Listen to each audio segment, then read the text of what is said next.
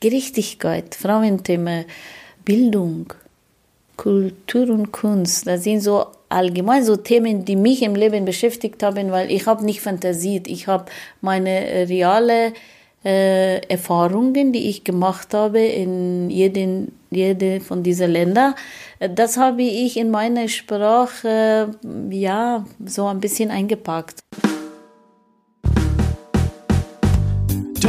Deutsche Bestseller. Deutsche Bestseller. Deutsche Bestseller. Storyteller. Deutsche Bestseller. Der Tropfen weiß nichts vom Meer. Ja, das ist der sehr poetische, wie ich finde, Buchtitel heute. Und dabei handelt es sich um die Autobiografie der Künstlerin, genauer gesagt der Glasmalerin Mahbuba Maksodi. Ähm, sie lebt in München, deswegen habe ich sie auch hier besucht, ähm, war davor längere Zeit in Russland und ist in Afghanistan aufgewachsen. Ja, und äh, darüber erzählt sie eben in so, ja, sehr äh, poetisch anmutenden, fast irgendwie märchenhaften Szenen. Und ja, darum geht's heute. Aber bevor es losgeht, habe ich mich ja noch gar nicht vorgestellt und euch begrüßt. Hallo und herzlich willkommen. Schön, dass ihr wieder dabei seid. Es ist schon die vierte Folge von Deutsche Bestseller, der Podcast aus der Bücherwelt. Ich bin Andrea Wojtkowiak. Ja, und äh, ich lade mir jede Woche ähm, Autoren ein in den Podcast. Diesmal eben Mahbuba Maxodi die ja eigentlich gar keine Autorin ist, aber äh, trotzdem auch dieses Schreiben für sich entdeckt hat jetzt dadurch. Vielleicht kommt auch was Neues, aber jetzt nehme ich schon ein bisschen was vorweg vom Interview. Ich wünsche euch einfach viel Spaß beim Hören heute bin ich froh, dass ich bei Mahbuba Maksudi bin und äh, mit ihr über ihre Autobiografie äh, sprechen darf, die sie vor kurzem, vor zwei Jahren, glaube ich, rausgebracht haben. Im September 2017.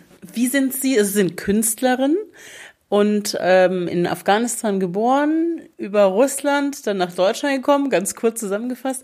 Wie sind Sie darauf gekommen, auf die Idee, eine Autobiografie zu schreiben? Mein Gott, ich habe nie die Idee gehabt, eine Autobiografie zu schreiben. Am Ende ist das auch so passiert, weil äh, ja, ich habe, ich glaube, ich habe dieses Talent nicht, einen Roman zu schreiben, wollte ich auch nicht. Aber mir war so wichtig, äh, meine Erfahrungen in Form von Schreiben zu fassen. Mhm. Ähm, warum? Äh, ich habe immer wieder, als ich nach Deutschland kam, letzte Jahre darüber nachgedacht, äh, durch die Entwicklung in Afghanistan und auch durch die äh, Lage der Familie und Frauen hier in Deutschland, ich meine die afghanische Familie, habe ich gedacht, warum habe ich alles oder vieles, was viele Menschen in Afghanistan, besonders Frauen, erlebt haben, so kenne ich nicht. In diesem Form kenne ich nicht. Also ich bin in einer Familie geboren, wo nur, nur Frauen waren. Also meine Geschwister waren alle äh, nur Frauen. Also ich hatte, äh, wir waren sieben, hatte sechs äh, Geschwister. Meine Mutter hat zwei Söhne in der Welt gebracht, wo die dann in früherem Alter gestorben sind, krank geworden, Kinderkrankheit gestorben. Aber wenn Mädchen diese Krankheit bekommen haben, haben überlebt, inklusive ich selber. Äh, und trotzdem äh, Familie war liebevoll und ich habe äh, vor allem von meinem Vater niemals, niemals in keinem Art und Weise gehört, dass er keinen Sohn hat. Und er hat alles getan für die Familie, ähm, dass die glücklich sind und in seine eigenen Möglichkeiten, dass die auch studieren. Äh, und es war überhaupt kein Hindernis. Und, äh, und deswegen darüber habe ich viel nachgedacht und dachte, das ist wirklich liegt an Papa, also an meinem Vater. Ich vermute, wenn mein Vater anders gehandelt hätte, meine Mutter hätte zugesagt. Also hm, ich habe von ihr ein paar Mal gehört, dass sie sagt, ja, wieder eine Tochter, also keine Sohn, äh, dass sie so ein bisschen darunter gelitten hat, dass sie keine Sohn hatte, obwohl Vater überhaupt äh, darüber nicht gesprochen hat.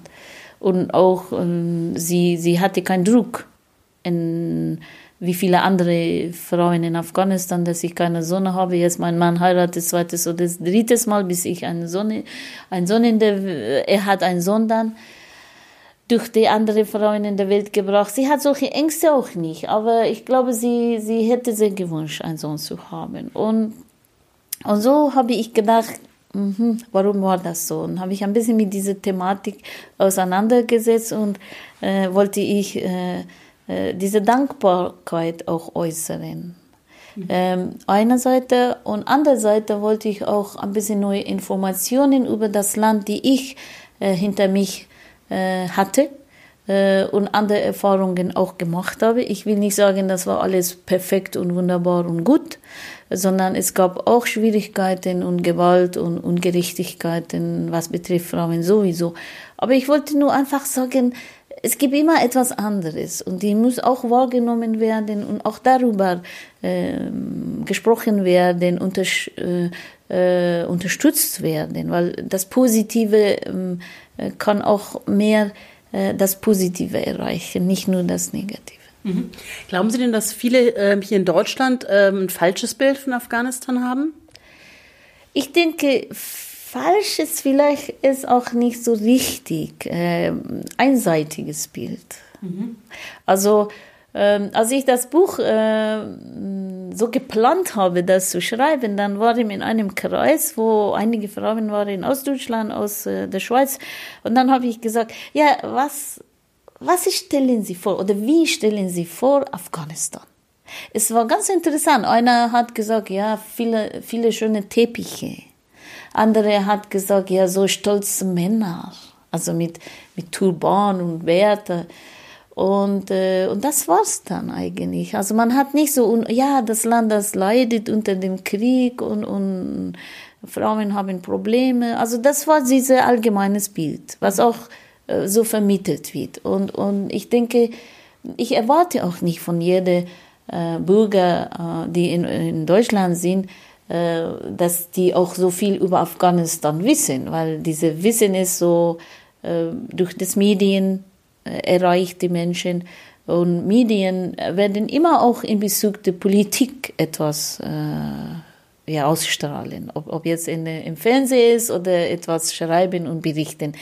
Ich möchte nicht sagen, dass es gibt nicht andere Berichte, aber äh, da Menschen müssen sich bemühen und mehr Zeit nehmen und viele andere Quellen auch sehen oder hören oder lesen, dann hat man ein größeres Bild. Aber so im Allgemeinen wird so äh, gesagt, wie man es möchte.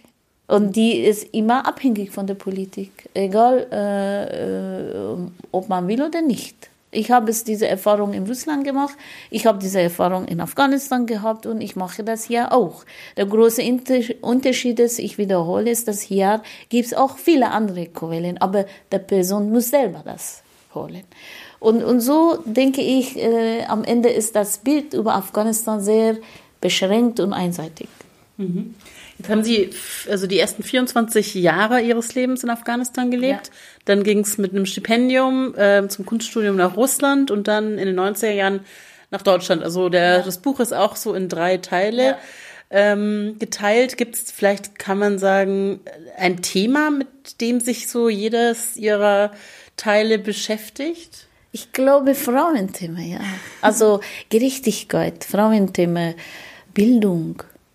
Kultur und Kunst, das sind so allgemein so Themen, die mich im Leben beschäftigt haben, weil ich habe nicht fantasiert. Ich habe meine äh, reale äh, Erfahrungen, die ich gemacht habe in jeden, jede von diesen Ländern, äh, das habe ich in meine Sprache ja so ein bisschen eingepackt und, und auch äh, äh versuchte so darzustellen, dass wie ich es erlebt habe und äh, als Maler denke ich, jetzt gebe ich die Malerei an den Leser. Also sie sollen die Farbe sehen, sie sollen selber interpretieren, wie aussieht, sogar wie riecht es und so weiter. Also da habe ich die Interpretation wirklich ganz freigelassen. ja. Kann Sie sagen, welche, welches dieser Abschnitte, also auch in Ihrem Leben natürlich, jetzt so das Interessanteste war? Ich denke, dass das Interessante ist am Ende auch wirklich Afghanistan, weil äh, das, was mich geformt hat, also ich, ich denke schon vom siebten Jahr alt fing an, wo, was ich dir mit einer Geschichte anfange zu schreiben. Und so bin ich bis jetzt. Und, und diese Erlebnisse in Afghanistan bildeten meine, meine Grundhaltung, mein Charakter. Also ich habe so viel im Leben, äh, soweit ich konnte, gesehen und erlebt habe, ob Russland oder Deutschland, allgemein Europa, Reisen, Amerika oder Australien, viele Freunde aus vielen anderen Kreisen und an Nationalitäten. Äh, ich denke immer, dass ich die gleiche bin. Also ich bin die gleiche Mabube mit diesen Gefühlen, die ich mit sieben Jahren alt hatte. Nur ich bin ein bisschen, ja, wie sagt man, erfahrener geworden und hat äh, das Leben mir die Möglichkeit gegeben, mich zu entfalten. Aber in der Grundhaltung, ich bin die gleiche. Kann man denn jetzt ähm, also ihr Leben, Sie waren in 50er, 60er Jahren in Afghanistan als Kind. Äh, kann man das mit dem heutigen Afghanistan vergleichen? Ist es schwieriger geworden? Ist es einfacher geworden für, für Frauen und Mädchen? Also schwer ist für mich, Ihre Frage zu beantworten, weil ich letzte Jahre gar nicht in Afghanistan war. Und äh, es ist schwer, wenn man so einen großen Abstand hat, äh, also die Situation auch sehr wahrhaftig äh, für mich so in den Fall zu realisieren. Und ich denke, sicher, Krieg hat viele äh, zerstörerische Spuren, Spuren hinterlassen in allen Bereichen. Mm, aber durch viele Konfrontationen, die in, im Land passierte, hat viele positive Entwicklungen. Ja, also Menschen haben bestimmte Dinge, die früher gar nicht wahrgenommen, jetzt wahrgenommen. Wer bin ich? Wer, was ist meine Position? Was mache ich für das Land? Mm, auch für die jungen Leute, die sind sehr bildungsorientiert orientiert Beispiel. Äh, früher hat man, ich denke, im 70er Jahren nicht so Wert an, das, an die Bildung gelegt, aber jetzt schon, weil die haben durch viele harte Jahre verstanden, dass die Bildung ist Schlüssel für vieles, wenn man das Erfolg nennen kann und für gewisse Sicherheit. Äh, Wissen ist sehr wichtig und dann äh, wollen sie auch, also machen die auch. Es gibt äh, viele private Schulen, äh, und, und, und. Jeder junge Mensch versucht, Frauen, Männer etwas zu erreichen. Die andere Seite ist, ob man das auch äh, in die Realität, äh, in der Arbeit umsetzen kann, was leider Gottes nicht der Fall ist. Schade, weil äh, man konnte es haben. Afghanistan ist groß, äh, es gibt viele junge äh, kluge Menschen, Frauen und Männer. Und wenn die Regierung so ein Potenzial wahrnehmen konnte, und, und wirklich in vielen Bereichen etwas machen konnten, dann hätten auch diese Menschen zu tun gehabt. Das Problem ist in diesem Land, äh, es ist so viele Konflikte und, und so viele zerstörerische Macht, Mächte, hm, dass die dann eher an sich denken, nicht äh, gründlich an das Land, an die Bevölkerung und, und deren Entwicklung. Darunter leiden viele Menschen. Mhm. Ähm, der Titel des Buches ist ja nicht irgendwie einfach eine Autobiografie, sondern ja. Der Tropfen weiß nichts vom Meer. Das klingt so schön poetisch. Ist das irgendwas ähm, in, in Farsi oder sowas? Auch ein Spruch oder sowas? Ja, es gibt auch in Farsi immer ein Sprichwort, äh, das Katras der Jochabarinadore. Also der Tropfen weiß nicht vom Meer, aber in dem Fall ist auch äh, von der großen Mystiker Maulana, ja der, der Tropfen weiß nicht von der Welle und die Welle weiß nicht vom Meer. Wir haben das ein bisschen kürzer gemacht und es ist in der Realität so. Also früher habe ich auch nicht so genau verstanden, wie ich das gehört habe. Aber jetzt nach so vielen hm, Zigzage im Leben, dass ich runtergefallen bin und wieder auferstehen musste äh, und konnte, Gott sei Dank, äh, dass das wirklich, wir sind alle wie ein Tropfen von diesem Meer. Also wie betrachten Sie Meer? Meer der Menschheit, äh, unsere Welt als Meer. Und wir alle sind ein kleiner Teil davon. Wir, wir alle als Einzel bilden das alles. Ja, das heißt, äh, trotz dass wir nicht wissen, wie, wie wichtig sind wir. Wir sind ein Teil von das Gesamte. Äh, und ähm, am Ende, wir wissen auch nicht von diesem Meer, ob wir wollen oder nicht. Wir wissen wirklich wenig. Und daher dachte ich, das passt sehr gut, äh, allgemein meine Haltung im Leben, mein, mein Lebenslauf, wie es angefangen, wusste ich, dass ich heute hier in Deutschland bin, überhaupt nicht. Hatte ich vorgehabt, dass ich irgendwann Afghanistan verlassen muss? Nein. äh, wusste ich, dass ich in der Kunst äh, mich entwickle, dass ich äh, ja im Bereich des Glases etwas mache. Nein, also ich habe vieles nicht gewusst und und aber es hat sich so weiterentwickelt und gebildet und, und so betrachte ich mich genauso als kleiner Tropfen, die ich nicht wusste, was im Meer des Lebens passieren kann. Aber wenn man dafür offene äh, Augen hat und offene Verständnis. Also man sagt wieder in der mystischen äh, Gedanken wie beim Bidil mit Auge des Herzens, wenn man betrachtet, kann man Erscheinungen vom Gott in jedes Geschehnis sehen. So versuche ich auch mit dem Leben so umzugehen. Ähm, also das Buch fängt ja an, so äh, in ihrer Kindheit und so, so kurze Episoden immer werden so ein bisschen beschrieben, wo immer auch wo sie was lernen. Zum Beispiel ähm, in Mathe Note die Note null, genau, also null ist dann im Afghanischen ganz schlecht und zehn ist super. Und dann sagt aber ihr Vater was, ähm, ja, man kann noch besser werden, also man soll sich nicht irgendwie äh, ausruhen auf dem, sondern einfach Arbeit reinstecken und dann wird's ja auch was. Es ist auch so, äh, äh, wie das so ein bisschen so ihr Leben dann auch beeinflusst hat, wie was ihr Vater ihnen da so beigebracht hat. denke sehr. Also äh, sicher damals, als Papa das äh, gesagt hat, ähm, habe ich nicht so verstanden wie heute. Aber er hat in, in seiner Art und Weise in Bezug meine Kindheit, meine Naivität etwas mir beigebracht hat, dass es gibt kein Null. Ja, und das war ein, eine sehr schöne Erfahrung für mich, weil das hat irgendwie ja meine Augen geöffnet. Ja, also es ist, ist eine tolle Gesch Geschichte. Warum habe ich äh, diese Geschichte auch äh, im Buch erzählt? Es, ich konnte auch viele andere Geschichten erzählen, aber das, weil äh, ich weiß genauso wie wie der Tag war und wie ich traurig war und weinte. Papa kam von der Arbeit und sagte, hast du Schmerzen? Nein. Hat jemand dich äh, ja, verletzt, nein. Was ist dann los? Warum weinst du? Und ich schäme mich. Ich schäme mich wirklich, schäme, weiß ich nicht wie, dass ich meine Zwischenzeugnis bekommen habe und da steht wirklich mit roter Farbe auf Papier in der Mathematik null. Und dann hat äh, geahnt, äh, hast du dein Zeugnis? Habe ich gesagt, ja, bringe mir. Hm, mit zitternden Händen habe ich das Zeugnis ihm gegeben und schaute er an und dann sagte, ja, das glaube ich nicht. Ich dachte, oh, was meint Papa? Das glaubt er nicht. Steht doch hier null. Und zwar rot.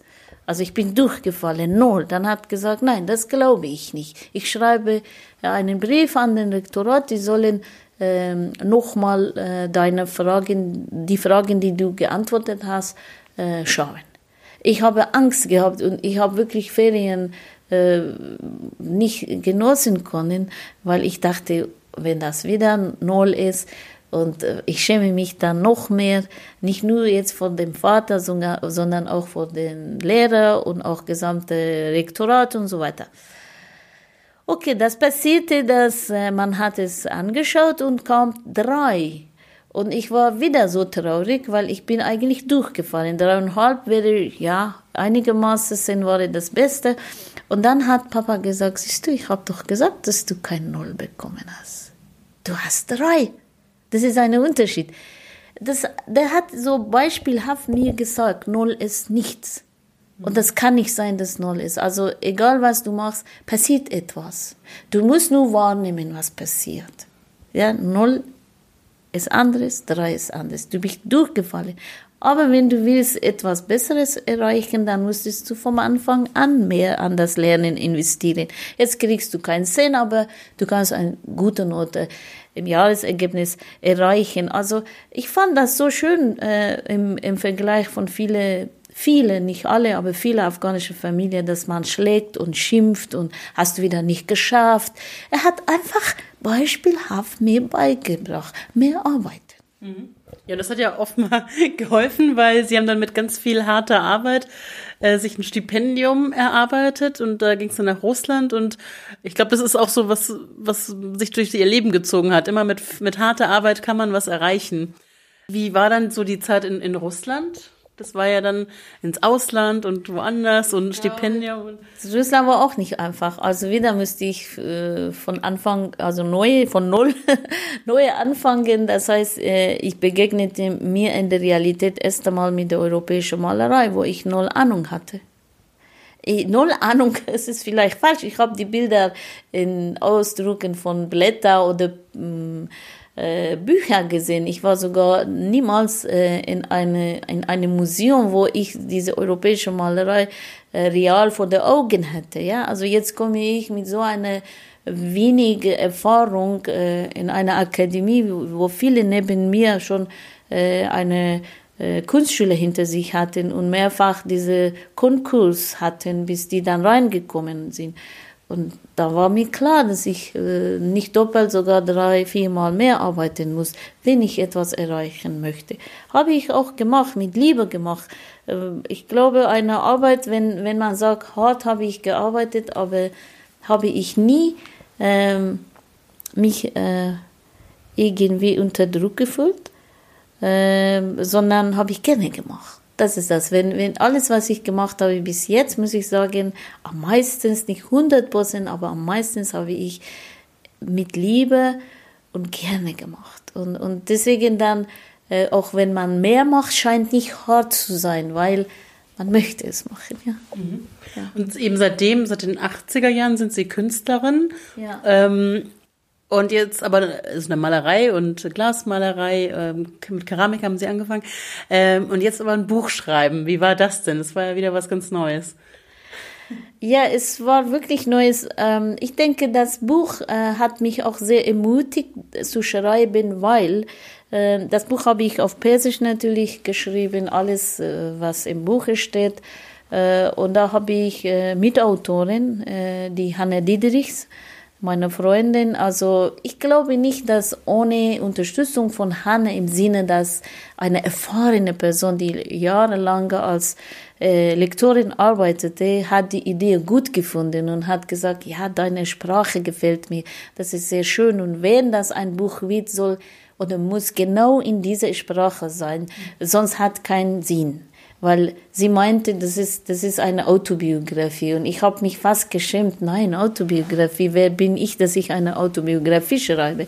Dann hat sie gesagt, also wie du es vorhast, egal wie du das machst, es ist eine Autobiografie. Also bleibt nicht anderes als das Autobiografie nennen, aber die einzige, äh, was sehr wertvoll ist, auch die Art und Weise, wie du sprichst oder schreibst auf Persisch und das muss genauso auf Deutsch sein. Und da bin ich sehr dankbar, ihre Talent, ihre Qualität zu hören, verstehen äh, und genau was jetzt äh, gemeint ist oder auch äh, von mir gefasst ist äh, auf Persisch, diese Poesie der Sprache auf Deutsch umwandeln. Also es ist eine großartige Arbeit, ein großartiger Können von Hanna auch. Also äh, ich wiederhole nochmal, das Buch konnte äh, ohne Hanne auf Deutsch äh, überhaupt nicht erscheinen. Mhm. Weil ich nicht in der Lage bin, auf Deutsch so zu schreiben, wie es das Buch jetzt geschrieben ist. Mhm. Also Sie haben es auf Persisch geschrieben und dann wurde es übersetzt oder wie nee, es ist falsch zu übersetzen, weil Hanne versteht kein Wort auf Persisch, mhm. äh, sondern äh, ich habe geschrieben auf Persisch, dann bin ich zu ihr gefahren nach Niederwinklin und dann hat sie ersten Tag das zugehört, einfach nur ganz genau zugehört, was ich geschrieben habe. Also das Schreiben auf Persisch habe ich versucht, exakt wie möglich auf Deutsch ihr zu lesen, also vorlesen, mhm. ja. Und nächsten Tag dann saß sie am Computer und nicht ich neben ihr. Dann haben wir wirklich weiter zusammengearbeitet, dass man so Satz für Satz oder Paragraph für Paragraph habe ich wieder äh, ihr erzählt oder was ich geschrieben habe, dann hat sie das auf Deutsch umgewandelt. Mhm. Ja, und zwar interessanterweise, es passierte das, wie vielleicht ab und zu war ich müde und dann hat er gesagt, nee, nee, nee, du hast gestern in dieser Stelle besser etwas gesagt, vor, äh, les mir bitte nochmal vor. Ja, ich war sehr erstaunt, weil ich dachte, sie nimmt das wie ein Computer auf äh, und äh, dann, dann hat sie, ja, ja, jetzt, ja, jetzt passt das. äh, also, ne, da war sie auch sehr überzeugt äh, von das, was wir zusammen gemacht haben. Und das hat mich ähm, im Sinne, dass auf Deutsch geschrieben wurde, sowieso und auch als erfahrene Lektorin, dass das irgendwann ein Buch wird, auch. Also als 10, nee, 100 Seiten geschrieben wurde, dann hat sie gesagt, ja, ich denke, das konnte ein Buch sein. Und muss ich auch sagen, bis Ende haben wir offen gelassen. Wir haben unsere Beste gegeben, was wir geben konnten. Ob das ein Buch wird oder nicht, haben wir offen gelassen. Und äh, diese Einstellung war sehr schön. Mhm. Ja. Ähm, jetzt ist das Buch ja auch nicht ganz dünn, das sind irgendwie 350 ja. Seiten ungefähr. Wie lange hat das denn gedauert, so diese Zusammenarbeit? Also wir haben natürlich äh, keinen Druck gehabt von keiner Seite. Sie hat einiges zu tun gehabt und in ihrem Leben passiert, die ich auch viel andere Projekte hatte. Also je nachdem, wie ich Zeit hatte, hatte ich äh, äh, dann da, dafür Zeit gegeben und danach mit Hanne äh, so ungefähr vier Jahre. Aber wenn man so korrekt sagt, so zwei Jahre dann. Mhm. Es ist schon ein langer Weg gewesen, aber ein schöner langer Weg. Mhm. Ja. Äh, wie ist es dann weitergegangen? Also dann irgendwie, okay, wird es ein Buch, wird es kein Buch? Es wird ein Buch. Und dann? Und dann, dann passierte das, also dass der Random House und dann hat äh, sozusagen äh, den Heine Verlag das vorgeschlagen und Heine Verlag hat ähm, ist übernommen. Also wir waren dann äh, beim ersten Gespräch dort und äh, ja, wir waren sehr überrascht und auch natürlich glücklich, dass die Heine Verlag das übernommen hat und äh, dann ging weitere Schritte. Mhm. Ja. Nochmal vielleicht zu der Sprache, weil ich, ich finde eben auch so, die ist, die ist halt anders. Ist denn Persisch so, so, so poetischer? Ja. Also es ist, Persisch ist so eine sehr äh, reiche poetische Sprache. Es wird nicht so klar und direkt gesprochen. Ich glaube, sowas haben wir auch auf Deutsch. Äh, aber in Persisch äh, fast tagtäglich äh, spricht man auch so. Also allein das, dieser Titel des Buches wird auch äh, oft in tagtägliches äh, Gespräch solche Zitaten äh, zitiert oder man begleitet das Gespräch auch mit äh, Gedichten von Omar Khayyam oder weiß ich nicht vom Hafiz. Also die persische Kultur hat viel mit Poesie zu tun und auch diese feine symbolische Sprache. Ähm, und, und das äh, liebe ich selber, schätze ich sehr. Äh, vielleicht einige sagen, das ist so süß, ja, kitschig. Und äh, ich, ich denke aber nicht. Also oft, wenn ich auch so eine Äußerung über über diese Sprache gehört habe, ich dachte, warum denken Sie so, das ist süß oder das ist kitsch? Was ist das? Da ist dahinter versteckt sich wahnsinnig viele Interpretationen, ja. Äh, und, und ich glaube, Hannah hat es gemerkt und hat es gesehen. Also, weil es, es reicht nicht nur, dass, äh, dass wir uns jetzt so verstanden. Ich glaube, die Haltung zum Leben ist auch wichtig. Also, wir verstehen uns in vielen. Ähm, obwohl ich in einem Dorf in Hause Karbas irgendwie in Herat geboren bin und sie eher in, in äh, Niederbayern, äh, so eine weit weg. Wir haben voneinander nie, nie gewusst und nie gehört, aber wir konnten so gut uns verstehen. Ja, weil unsere Haltung zum Leben ist sehr ähnlich. Mhm. Ja, äh, was betrifft Natur, was betrifft kulturelle Unterschiede, und sie versucht auch äh, das Schöne in das zu entdecken und ich auch. Äh, und so wünsche ich mir uns Menschen, wenn wir nicht in diese Gedanken sind, ja, ich beschränke mich, weil meine Kultur besser ist und, und, und, und öffnen uns für das andere. Auf einmal entdecken wir, dass das so ist. Und ehrlich gesagt, darüber war ich ein bisschen auch äh, sehr vorsichtig, auch Hanne auch. Äh, wir wussten schon, dass wir nicht in diesen Weg so gehen, wie vielleicht einige sagen, aber als das Buch rausgekommen habe, äh, ist, äh, bis jetzt habe ich wirklich Ausnahmen nur positive Äußerungen von vielen Ebenen, literarischen Ebene, gesell, sozial, sozialen Bereich äh, oder, oder diejenige, welche äh, sich mit dieser Welt des, des Schreiben mehr kennen, äh, nur auch von der theologischen Bereichen habe ich tolle Briefe bekommen. Ähm, das, das natürlich ist eine Freude für uns, äh, dass das Ergebnis so äh, gut rausgekommen ist und äh, Menschen damit auch erreicht werden. Das mhm. war mein Ziel. Mhm. Jetzt haben Sie auch einige Lesungen gemacht. Wie war das da? So mit dem Feedback?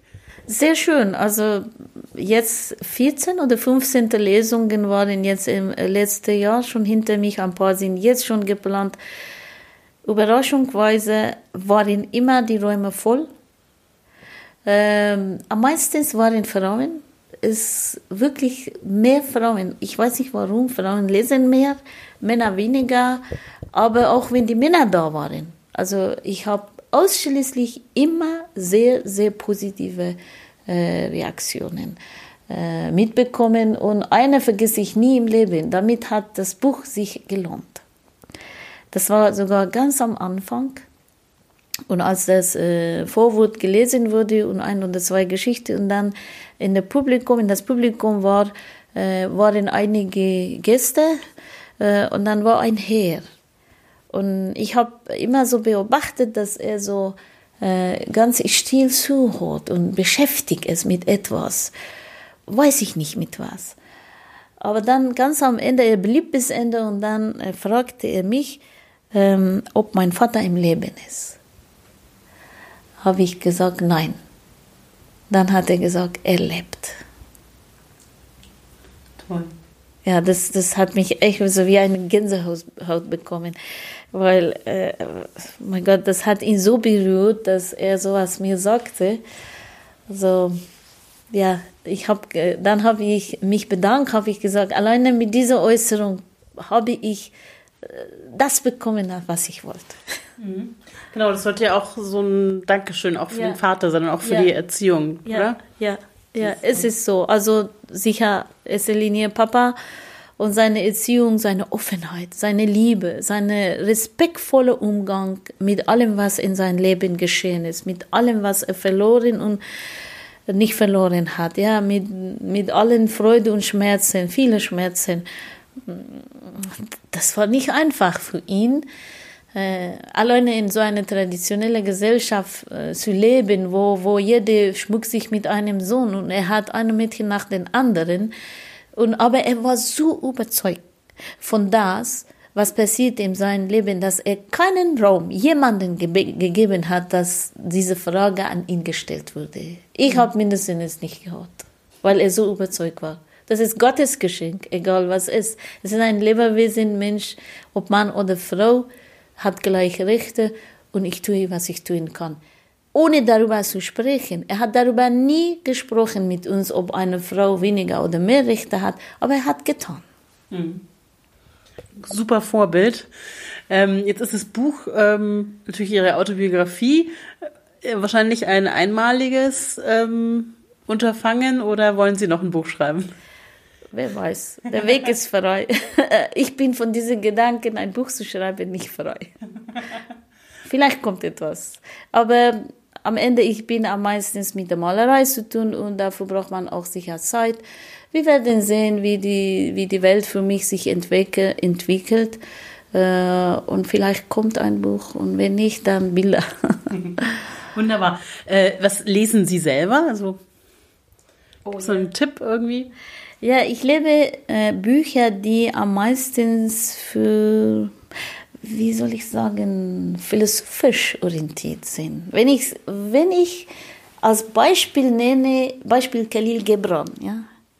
Also die, die ganze seine Arbeiten, wenn ich hundertmal lese, möchte ich nochmal lesen, weil äh, jedes Mal, wenn ich lese, äh, ich entdecke wieder etwas Neues. Also in diese Richtung, so sind meine die Bücher, die ich lese, aber es gibt auch wunderbare mh, Bücher, die in diese Richtung als Roman geschrieben äh, sind und, und das lese ich zum Beispiel von Elif Shafak sehr gerne. Also äh, sie ist wirklich wunderbar, wie sie die Zeit mit der, mit der Tradition, mit den Erfahrungen, die äh, in der Glaube, in der Kultur, in der Gesellschaft passiert, wie, wie sie das darstellt. Es ist wunderbar, auch die Sprache und die Haltung, also Beispiel. Okay, dann äh, erstmal vielen Dank, das war super interessant. Ich bedanke mich. Danke. Ja, ich hoffe, ich habe euch neugierig machen können auf das Buch. Wie gesagt, es heißt äh, Der Tropfen weiß nichts vom Meer von Mahbuba Maxodi, ist im Heine Verlag erschienen. Und ich bin eben auf die ähm, Künstlerin und ja jetzt Neuautorin gestoßen, weil es eben hier auch eine Lesung gab in München, die ich äh, zu, oder zu der ich leider nicht ähm, gehen konnte, weil ich keine Zeit hatte. Und deswegen war es umso schöner, dass sie gleich zugesagt hat und sich sehr gefreut hat, ähm, dass ich sie interviewen will. Und es hat auch wirklich Spaß gemacht fand es total interessant, wie sie so erzählt hat, ähm, was da so los ist. Auch das Buch ist sehr intensiv. Also ich würde mich freuen, wenn ich euch neugierig gemacht habe, ähm, mal reinzulesen.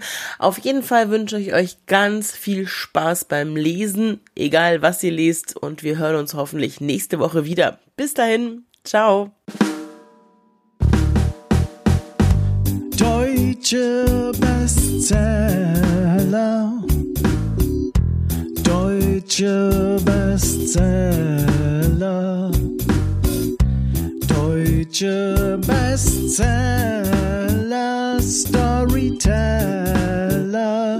Deutsche Bestseller. Wir lesen gern, wir lesen jederzeit. Wir werden klüger, werden gern gescheit. Wir sind zu einem guten Buch bereit. Wenn die Sonne scheint, wenn's regnet, wenn es schneit, ist Lesezeit.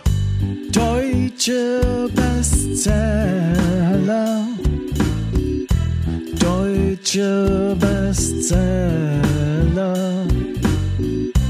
Deutsche Bestseller. Storyteller. Deutsche Bestseller. Wir lesen drinnen, draußen, auch in der Natur. Verfolgen die Geschichten, folgen einer Spur. Tauchen in fremde Welten einer Kunstfigur ein und wieder auf und fragen uns auch mal, wer macht das nur? Deutsche Bestseller. Deutsche Bestseller. Deutsche Bestseller. Storyteller. Deutsche Bestseller.